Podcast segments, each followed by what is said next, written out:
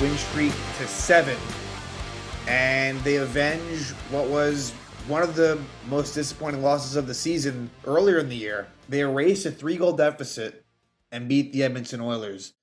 This is a, a really fun game, as you'd expect it to be. Rangers-Oilers, you, you kind of figured there'd be a lot of goals, and there were. The Rangers gave up four goals in the first, and when you do that, it's rare that you win a game. Forget about anything else. It's it, you give up four goals in the first period, it's going to be tough. But the Rangers, they they fought back, and really, they didn't play that badly in the first. They really didn't, but you allow this Oilers team to get a couple of power plays. It's, it's a historically prolific power play that the Edmonton Oilers possess, and so that hurt them. But they won the game, and yeah, for me, what sticks out, again, was that loss early in the season. I think that was on their mind a little bit, a little bit. The fact that the Rangers were up three nothing against Edmonton at home and lost four three in regulation. Now, it wasn't quite to that extent here, where Edmonton still gets the point, whereas the Rangers in that game get none. But the Rangers kind of got their two points back, if you will, where that was two points they should have absolutely had, and it slipped away. And here, look, they were down four one after the first period. Like, you think that they're probably going to lose it, and they don't. And look, special things are happening again with this Ranger team. I mean, they have been on quite the run ever since that Chicago loss where Trouba threw his helmet. I mean, they they are just on an absolute tear. Their record now is thirty-three, fourteen, and eight. And, you know, look, like, the, the statistics are there.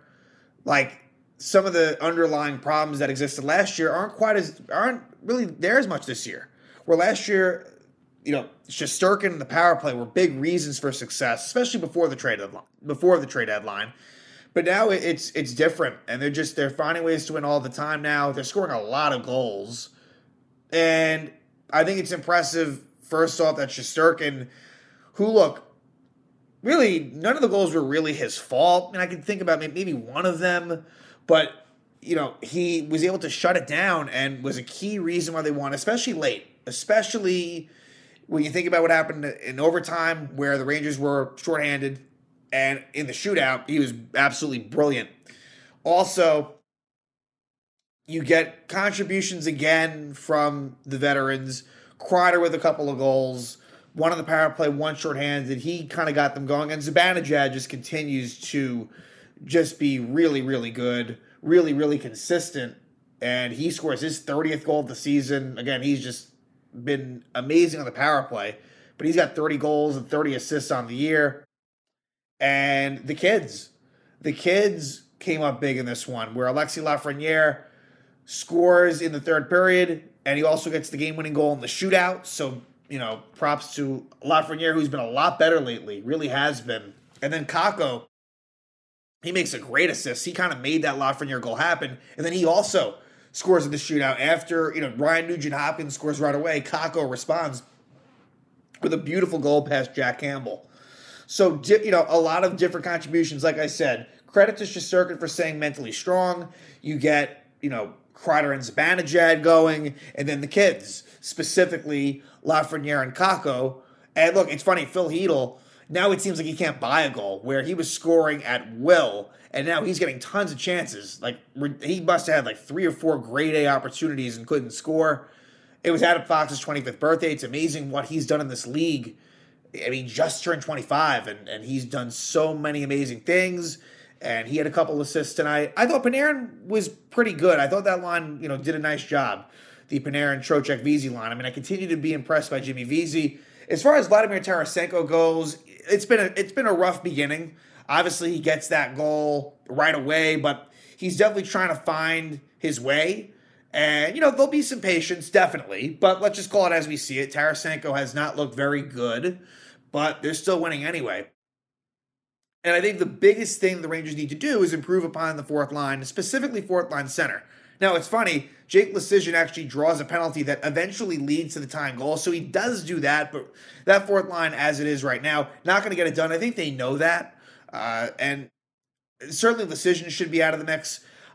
Gauthier, for me, I- I'm okay with him being on that fourth line, or maybe being like the first healthy scratch, but one or two depth forward moves might need to be made. At least one for sure, ideally fourth line center. And then defensively, you know, I, I think that they're pretty much set there, but again, it can't hurt to have, you know, another depth defenseman.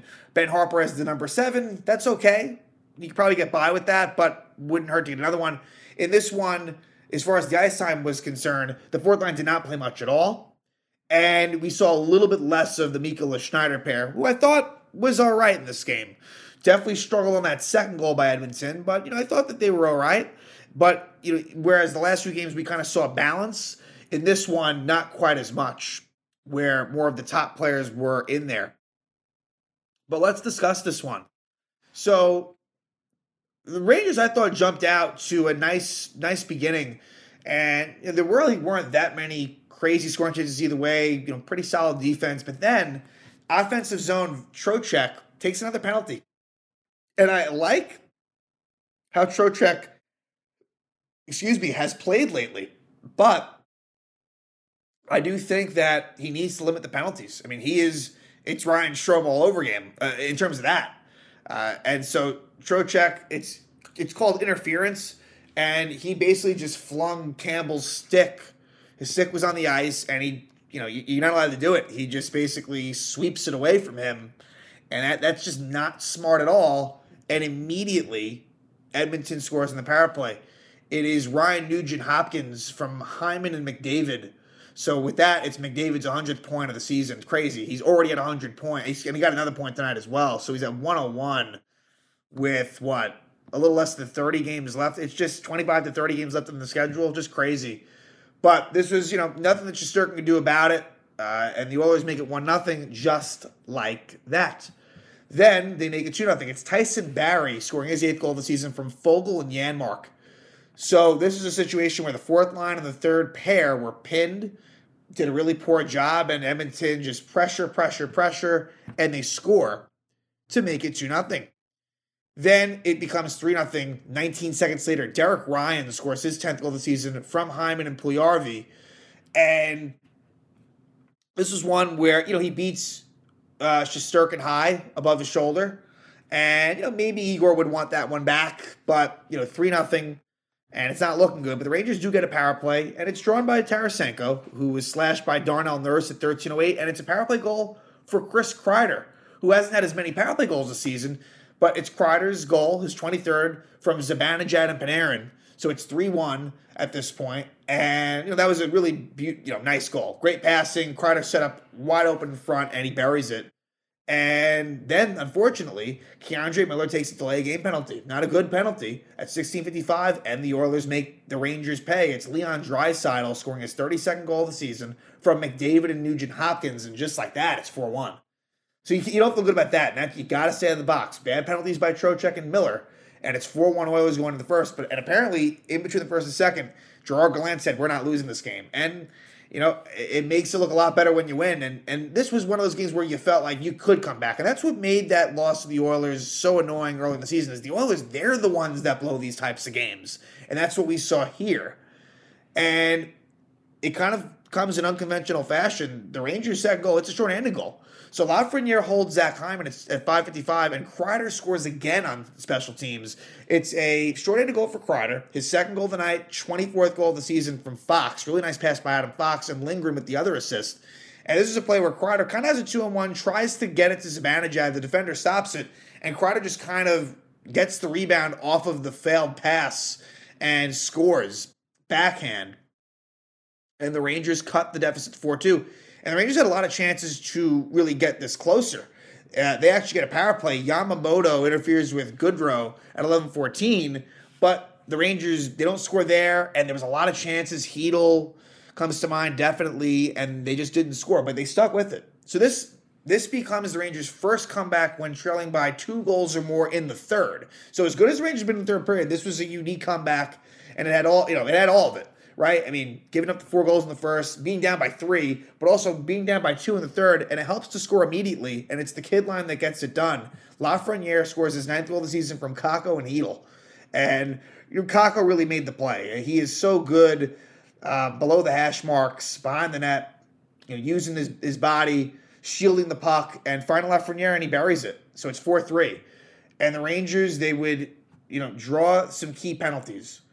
The first one being Yanmark, Hooks, Leschyshyn. So the fourth line didn't play much, and they didn't play well, but give them credit for this one. And it was kind of all of them that get it done. Goodrow, Gauthier makes a nice play to get it to Leschyshyn, and the Rangers get a power play. But to make things better, Derek Ryan is called for delay of game.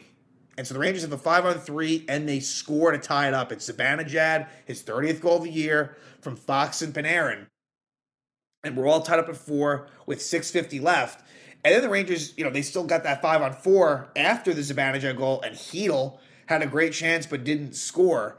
So the Rangers had opportunities to take the lead. They don't.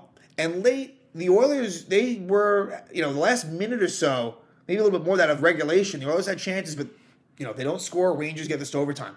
That overtime was really fun. A lot of back and forth for the first four minutes of overtime.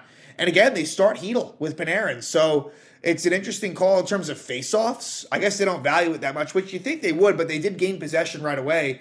But yeah, Heedle starts the overtime with Panarin. And I believe Keandre Miller. And there were some different combinations that were involved. But eventually, Zibanejad takes a penalty as he takes down Connor McDavid.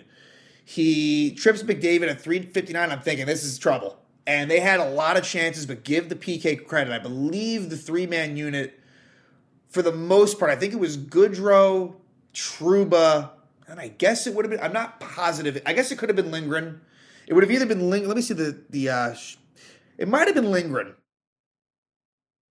I think it might have been, actually. So I think it might have been Lindgren and Trouba primarily with Goodrow. And they did a really nice job. And Igor was great, too. Igor made some great saves. So we go to the shootout. We go to the shootout. They actually kill off that, that one minute and, and a second, technically. And we head to the shootout, and Rangers get last licks, which I always prefer. But right away, Nugent-Hopkins scores. And then Kakko. And really, that Nugent-Hopkins goal was, I got to see replay again. I was surprised it went in. Uh, give him credit. And Kakko, he ties it up right away.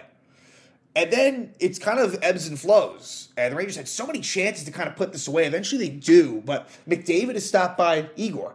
So you're thinking, all right, here we go. Panarin, who is unbelievably good in the shootout, he doesn't score. He misses. Then Leon Dreisaitl, no goal.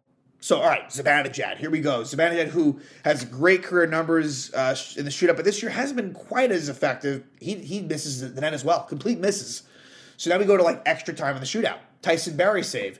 Now it's Vlad Tarasenko. All right, Tarasenko, like, let's have a moment. You know, yes, he scored that first goal, but he hasn't done much. Be a hero? No. And for me, Tarasenko, I think moving forward in shootouts, there's a lot better options. So I, I would not rush to have Tarasenko go fourth. The top three is definite. You know, whatever order you want it to be, but it's got to be Panarin, Zibanejad, and Kakko. It's got to be the three.